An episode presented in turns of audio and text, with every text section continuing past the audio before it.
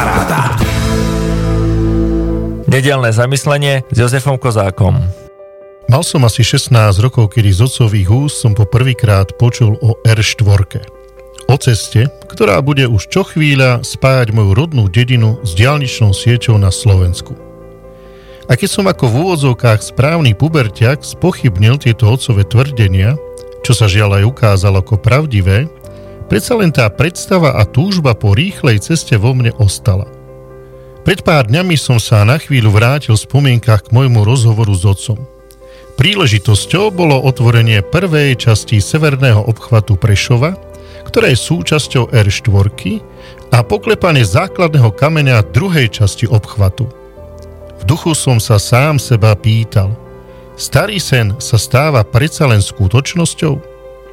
Ja viem, tých snov a sľubov sme sa napočúvali v poslednej dobe neúrekom – pri mnohých sme azda dvihli obočie, pri iných sme sa potešili. Zvlášť pri tých, ktoré sa nás či našich blízkych bytosne dotýkajú a stali sa aj našimi osobnými túžbami či potrebou. A nemyslím tu iba na diálničnú sieť či rozvoj všetkých regiónov.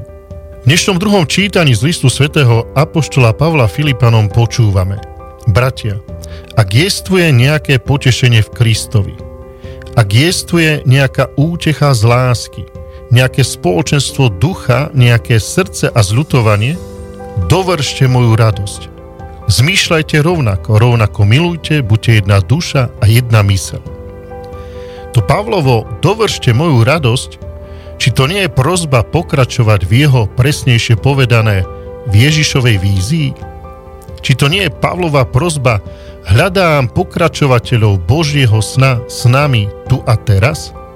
Aby sme sa asi niektorí prihlásili, že veď tu som ja, ja, moja rodina, naša farno spoločenstvo, my chceme dovršiť Ježišovu radosť, ale aj nás kresťanov a ľudí dobrej vôle neobchádza tzv.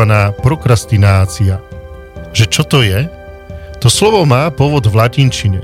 Procrastinus znamená na zajtra. Jednoducho povedané, je to chorobné odkladanie povinností na neskôr. Kto z nás by toto nepoznal? Nevšimol si to občas či častejšie vo svojom živote, či v živote svojich blízkych.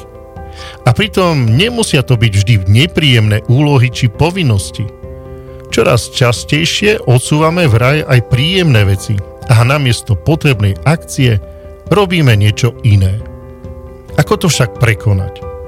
Vo Svetom písme čítame, že kto je verný v malom, bude verný aj vo veľkom a kto je neverný v malom, bude neverný aj vo veľkom. Zdá sa, že tam je aj kľúč k tej ceste dovršenia. Nesmieme podceňovať maličkosti. Naše malé sluby a predsavzatia, či sluby dané malým. Lebo myslím, nielen ja čakám na dovršenie R4, ale Boh čaká na dovršenie svojej radosti vo mne. A kedy sa to môže uskutočniť, keď to budem ja, aj iný odkladať na zajtra? Počúvali ste 60. časť nášho podcastu 216. Prihovoril sa vám kňaz Jozef Kozák.